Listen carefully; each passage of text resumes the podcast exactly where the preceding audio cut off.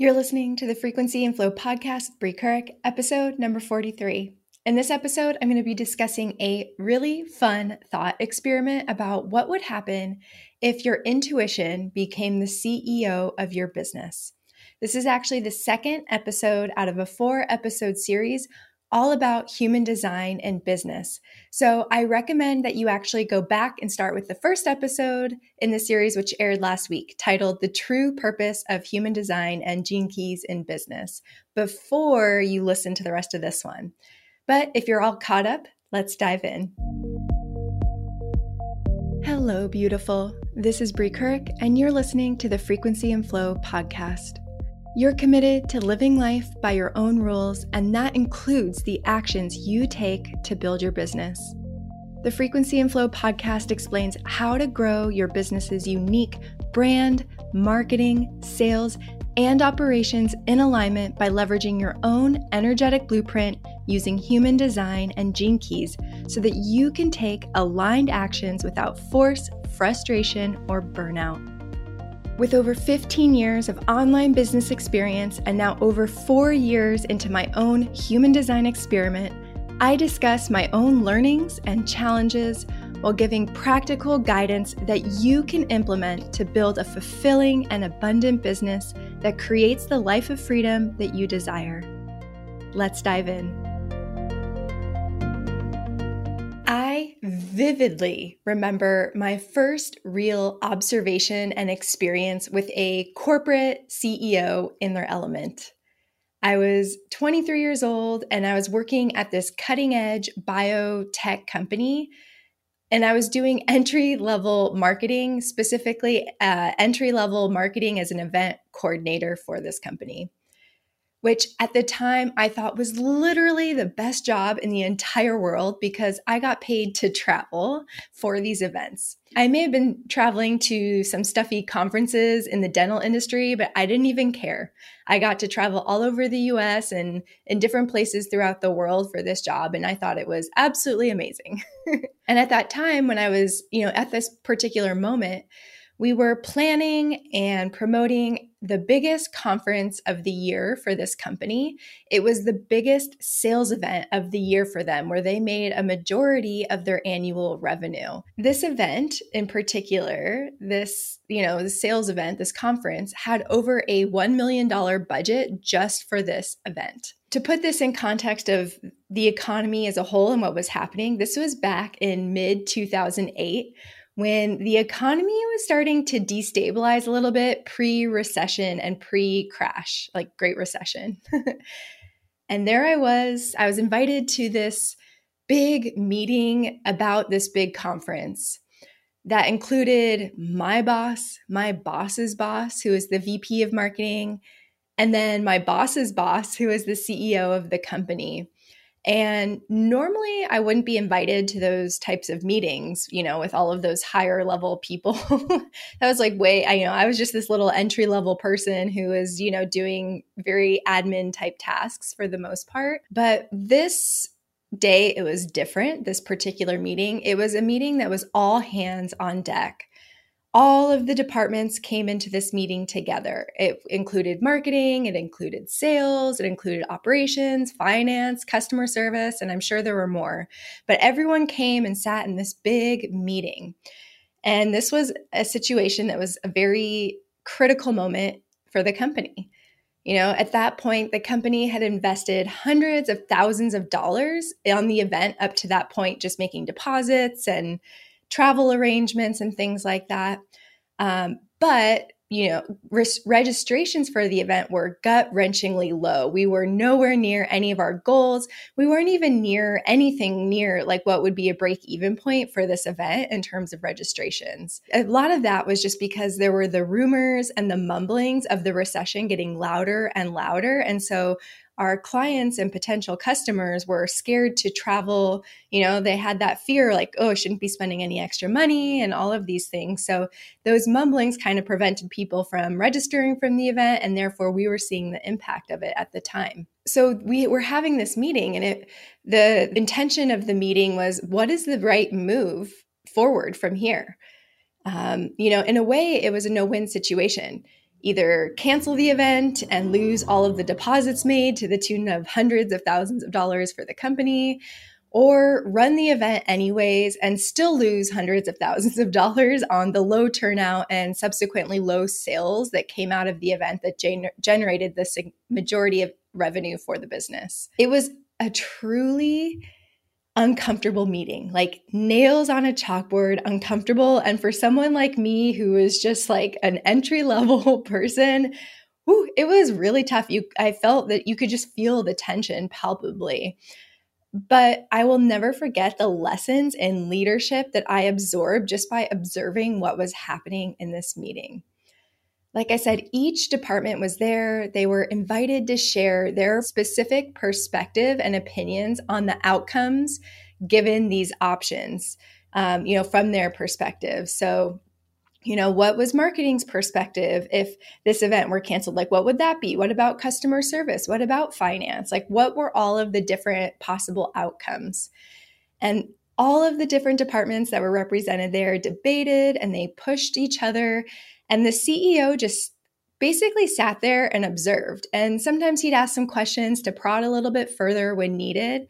But you could tell that as this debate was happening, um, and it was ongoing. He was sitting there running through all of the different options in his mind, playing out all the different scenarios to find the option that not only mitigated the risk, um, but also provided the best possible outcome for everyone involved given the situation that the company was in. That's the job of a CEO. As the chief executive officer of a company, it's their job to understand the field of all possible scenarios and to make decisions, many, many, many decisions that they make that are in the best interest of the company at large. It doesn't matter if there are literally infinite possibilities or it's a no win situation like we were sitting in in that moment in that meeting. CEOs have to make countless decisions and follow through on them every single day it pays literally to be able to see that future um, and to see the waterfall effect of all of those possibilities and to make important and high impact decisions quickly and confidently. That is why CEOs of some of these big corporations make so much, you know, millions of dollars because it is a very stressful job and a very important job, obviously, to make all of these decisions and to make them all, you know, in an environment where nothing's ever going to be perfect and just doing the best with the information that you have. It's definitely a skill. and at this level, you know, at the level of a CEO of a publicly traded company, the pressure of, you know, in my situation with this company that I was at, the pressure of each decision becomes extra, extra intense. And while it may require gathering some information in order to make an educated decision, like my CEO did in that meeting, or maybe even a pause to contemplate and think about all the potential waterfall impact of all the outcomes, um, like he actually did this uh, ceo did for a few days after that particular meeting until he told us what his decision was which for those of you who are curious we ended up canceling the event. We gave him all of the options. He took a few days to contemplate it and then he came to that decision. The one thing that you do not want to do as a CEO is to become wishy washy or to flip flop in the decisions that you are making. Not only is your company at stake, but potentially the livelihoods of all of the people within the company who work underneath you as well. And that is like that pressure is on a CEO at any given moment you might not be running a multi million dollar business yet. And you might not even be at the point where you have a team that can help you navigate the decisions that you have to make every single day in your business.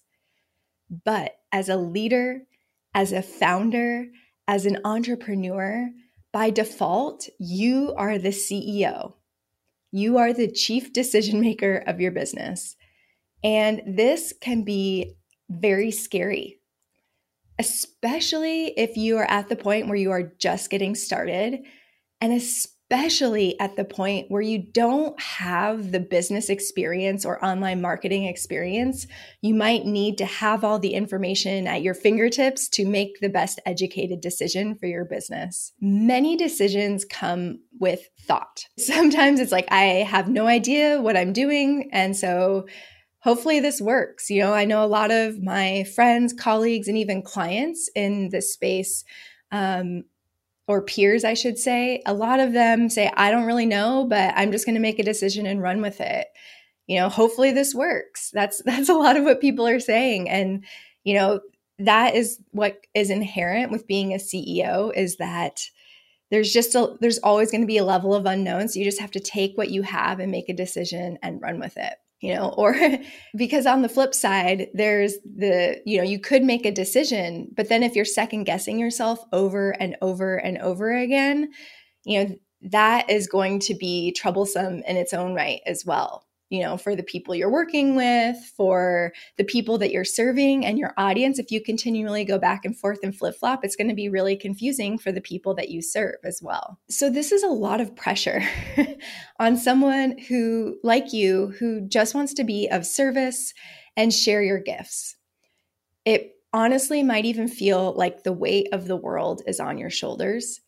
And it is enough pressure to steer you away from this adventure of starting your own business or growing your own business altogether. I know a lot of people who have gone down this path and this pressure to make right decisions and find out the right decisions that has kept them away from pursuing this vision and this dream and creating this reality of their own, you know, purpose driven and soul led business. And it's very understandable, right? You know, if you're on this journey, you're stuck in this loop of mental pressure, you know, and from the way that I described earlier, you can kind of hear this mental pressure. You know, you feel the weight of the world on your shoulders and you feel the pressure of success or failure with every single step forward and every single decision that you take in your business. And if you're like me and you're very logical minded or kind of an overthinker, which is totally me, you know, it might feel like you're constantly, you know, running calculations about all of the possible outcomes and lost opportunities for each of the decisions that you make. You know, it's it's a constant pressure to make the right decision at the right time. It is exhausting. Let me tell you, I'm sure you understand this, but this pressure is what leads to burnout. This pressure is what makes you not want to dive into your business. You know, it makes you want to avoid it or ignore it or just walk away from it altogether. It is exhausting. And if you've ever felt that way, let me tell you, I've been there too. And so I completely understand. And I'll venture to guess that this is the reason that for so much of the mental burnout that newer business owners face is this mental pressure to always make the right decision at the right time or trying to figure out what that right decision is in the first place. Here's where my thought experiment comes in. What would happen if you delegated the CEO role of your business to your intuition? What if you said, you know what? This pressure is no longer on me and my brain. This pressure, uh, intuition, you got this. You take it, you run with it. I'm just, I'm going to delegate that pressure. I'm going to take it off my shoulders and I'm going to put it on yours, intuition. if you surrendered all of the decision making and the analyzing and the pressure to make the correct decision, if you surrendered all of that decision making happening in your head, if you surrendered it to your heart instead, what would happen if you trusted that your intuition always knew the best decision for you and your business, the best way, the best path forward for you in this moment, even though maybe some of those decisions might not make sense or they might seem illogical. But what if you trusted them anyways? Because you chose to delegate that responsibility to your intuition and you trusted that your intuition always knew the best answer for you. Does that begin to take that pressure off of you and off of your mind to figure things out? Does it take the weight of your business and your future off your shoulders? Like do you feel when you think about delegating that that decision making to your intuition, does it begin to just lift that weight from your shoulders? I know it does for me. I want you to take a moment to ponder, and you can even pause this episode if you need to. I want you to ponder what would it feel like if I promoted my intuition to CEO of my business? What would it mean? What would you do? You know, what would the human version of you do if you didn't have to figure everything out with your mind? And how would it free you from the heaviness of all the decisions and all of the distractions at hand in any given moment in your business? Would it open you up to be more creative, to have more fun? You know, I know for me, that's how I feel. I feel a lot more creative. You know, it feels a lot more fun and engaging. So, like I said, I want you to just take a moment and ponder this. And if right now is the time to pause the podcast and maybe journal on it or just, you know, contemplate it, then go ahead. because you can't go wrong when your intuition is making decisions on your behalf. When your intuition is making decisions on behalf of your business and perhaps you, no matter what decision is made, it is the best and the only decision for you in that moment. There's no question about it. So allow your intuition to become that confident decision maker in your business and allow it to step into this role right now. Think about it. Just what would happen right now? What decisions are plaguing your mind and running, you know, what are putting pressure on your mind?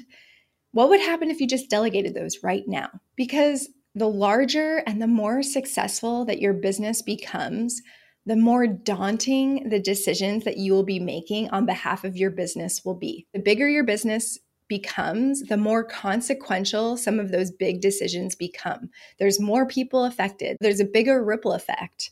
So, the more that your business grows, if you continue to keep that pressure on your mind and on your shoulders, your human shoulders, it's only going to get more and more stressful as your business grows. But if you're able to delegate that pressure and that decision and that analyzing to your intuition, you can work with it and train it and grow with it as your business grows so that the weight doesn't get heavier and heavier on your shoulders as your business continues to expand. And maybe at this point, you might be thinking, well, this all sounds great, but how do I even know if it's my ego or my intuition that I'm hearing? If I delegate my business, like, how do I know if what I'm hearing is even my intuition or is it just my mind playing tricks on me?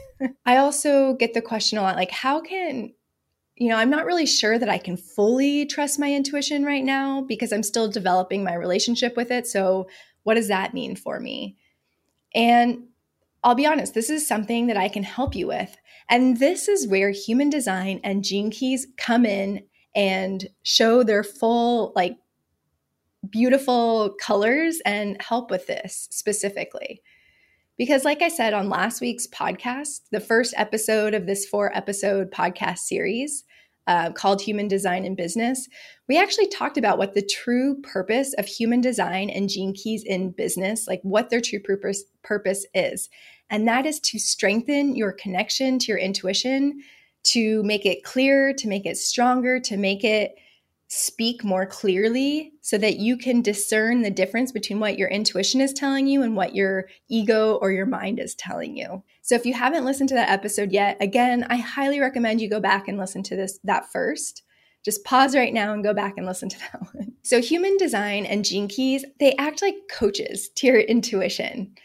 They help it do the exercises and the reps necessary for your intuition to become st- clearer, stronger, and work faster, establishing that clear channel between your head and your heart and training your intuition to become the best CEO possible of your business and the best CEO that your business could ever have leading it. Yes, your intuition can have multiple coaches, of course. You know, it doesn't always just have to be Gene Keys and human design. You can have actual coaches that you hire for your to work on your business.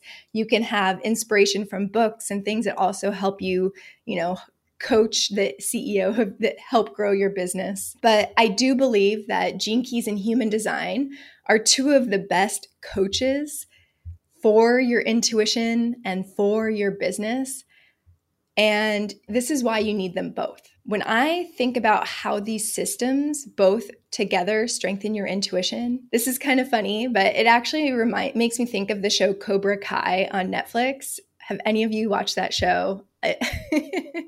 it's actually one of the very few shows that my husband and I can actually agree on watching together because there's a little bit of action and a little bit of romance. And, you know, we don't agree on a whole lot, but I guess Cobra Kai is one of them. And, you know, human design and gene keys are the advisors, the guides, the spiritual mentors to your intuition.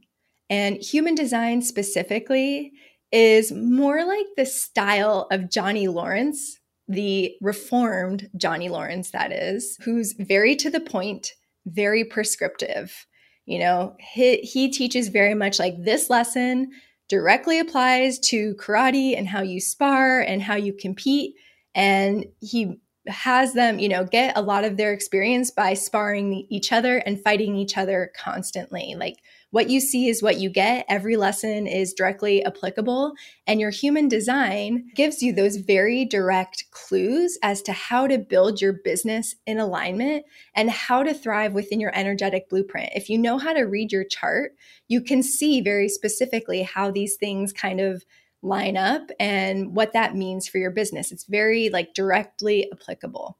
Gene Keys, on the other hand, is more like the style of Miyagi Do, where you learn these things that seem very unrelated to karate, aka your business in this this analogy.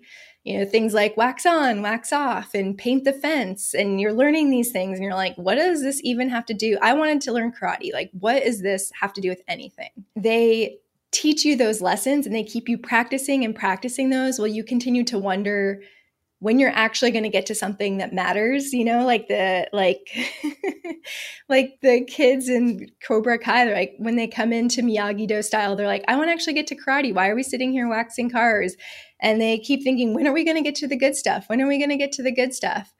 And then one day it all comes full circle where they learn when wax on, wax off is actually a very effective blocking move.